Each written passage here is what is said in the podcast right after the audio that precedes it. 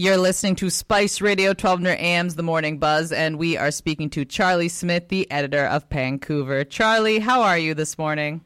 Oh, I'm doing well, thanks, Min Karen. It's great to be on Spice Radio. Always awesome to have you, Charlie. And I'm really excited to talk about this first particular story because we always love to talk about what's going on down south, particularly with the president presidential election just pretty much months away. But we know that the campaign starts early. And something that seems to be happening is with President Joe Biden, there's a lot of people putting his age into the spotlight. Uh, apparently, he made a comment uh, and he didn't really comment and say the correct thing. And he basically has to keep defending, saying, no, like, I'm capable. I can be the president for another another four years sort of a thing. But Charlie, I think the part that I find really amusing about this whole thing is they are saying the person he's probably going to go against is Trump. And the ages between Trump and Biden are really only a few years. But do you think this sort of tactic is going to work? Well, it's funny because Nikki Haley, who's Trump's rival, is calling them both grumpy old men. but the um, I think with Biden, he is vulnerable because, first of all, the polls are suggesting that this is an issue. Um, another thing was this week he made two more mistakes where he identified the wrong European leaders. He mentioned Helmut Kohl, a former German chancellor, when he meant to mention Angela Merkel, another former German chancellor, and then he mentioned French Prince President Francois Mitterrand, who hasn't been around for a long time, when he meant to mention Emmanuel Macron. But but the most difficult thing for Biden is this uh, special counsel report that when they were looking into Biden and having classified documents, what his attorney general did was to make it nonpartisan. He appointed a former Trump lawyer, uh, like worked in the Trump administration, as the special counsel. Well, this man, Robert Hur, came in and started blasting Biden's memory and saying it had making claims that he didn't even know when his, his son Beau had died uh, or the years that he was vice president. And so this became major talking point on on U.S.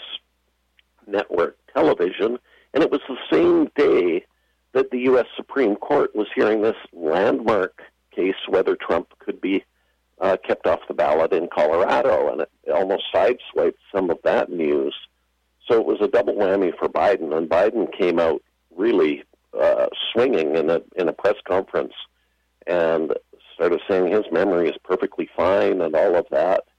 What I find interesting was when Ronald Reagan was under pressure about his memory, he he dealt with it with humor, and so Walter Mondale was running against him. They made age an issue of Reagan in 1984, and his response was, I will not make age an issue of this campaign. I'm not going to exploit for political purposes my opponent's youth and inexperience. And but you can't use that line on Trump because Trump is just as old. So I don't know how you know, I suspect this issue will stick around, but but but Trump being, you know, he's going to turn 78 in June. What's the difference? You know, one is 81, one is 78. You know, for you, Karen, at your age, you probably look at them both as being ancient. I mean, they're de- like I don't want to like ancient seems a little bit mean, but they're they're older and they're like the same age basically to me. So that's why to me, Charlie, I just find this so amusing because like Trump is acting like as if he's significantly younger, and we're like, it's just a few years. You know what I mean? Yeah. So let's see. I'm sure this is going to continue to play out. But Charlie, some other really big news in the world of Canadian media Bell Media is ending multiple television newscasts and making other programming cuts after its parent company announced widespread layoffs and the sale of 45 of its 103 regional radio stations. And, you know, Charlie, once again, it brings up the question what are the challenges that you know Canadian media is facing, particularly our local media? Yeah, I think the the challenge is really it comes down to one word, and it's revenue, and it's it's the rise of social media and Facebook and, and Google, and now Amazon's getting in the game. And when I say Google, there's also YouTube, which is part of the Google empire, and that it it's as as advertising's moving from one form to another, uh, these American social media companies are, are gobbling up massive sh- market share, and that is uh, really presenting problems for BCE, which is the parent company of Bell Media. So now they've announced the sale of 45 radio stations, which is, I remember when they bought a lot of those radio stations, and it was around 2008, and I covered it, and it was, they made all these undertakings to the CRTC about, oh, jobs being preserved and how this is going to be good for the country. Well, now you you see they have 103 ra- regional radio stations, so they're not selling all of them. But uh, the stock of BCE has not performed well at all, and uh, and it's also provides dividends people. And I think the CEO uh, Mirko Bibic is under tremendous pressure, but to cut 4,800 jobs uh, at all levels of the company, and also declare that you're you're going to withhold capital spending. Um, you know, I think it was 500 million a year over two years. Uh, that's that's a, a, a huge hit to the Canadian economy, and it's uh, really grim broadcasters. And we can see CTV Vancouver; they've already canceled their weekend newscasts. I think their noon hour is gone, and um, and also they'd already shut a bunch of radio stations, like um, they they shut AM fourteen ten and uh, Team ten forty in Vancouver. So um, yeah, it's a, a lot of these these radio stations that are are being um, disposed of. They're not in the Vancouver area. They're in BC Interior, Prince Rupert, places like that. So and you know, Charlie, one has to wonder, right? We can remember, um, because I noticed that BCE they're blaming uh, the federal government for taking too long to provide relief for media companies, and we did see the federal government, you know, try to get, you know, Mark Zuckerberg, all those big social media companies, you know, to pay for the news. Do you think that's part of the challenge? Is the fact that they're not willing to, and kind of like the damage has been done in this area? I, I think partly, but I think it's what they're complaining about too is what's happening on the regulation of telecommunications because as important as, as Bell Media is to, to BCE's bottom line, uh, their mobility network is even more important. And the CRTC had directed these telecom giants to give the independent competitors access to their high speed fiber optic networks at regulated rates. So they're supposed to open up these these networks that they've spent a lot of money to build to people who will be taking away their business.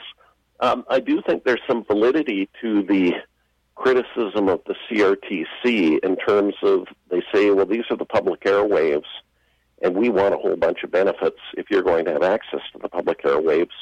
And I don't think the CRTC has been looking at this in through the lens that it should be looking at. That a lot of media companies are on their knees and they need all the help they can get, but uh, the CRTC is still imposing demands. So, um, but it's complicated because when they say regulation, there's a lot of regulation that, that BCE is under, but at the same time, Canada has some of the highest cell phone rates in the Western industrialized world, partly because of geography.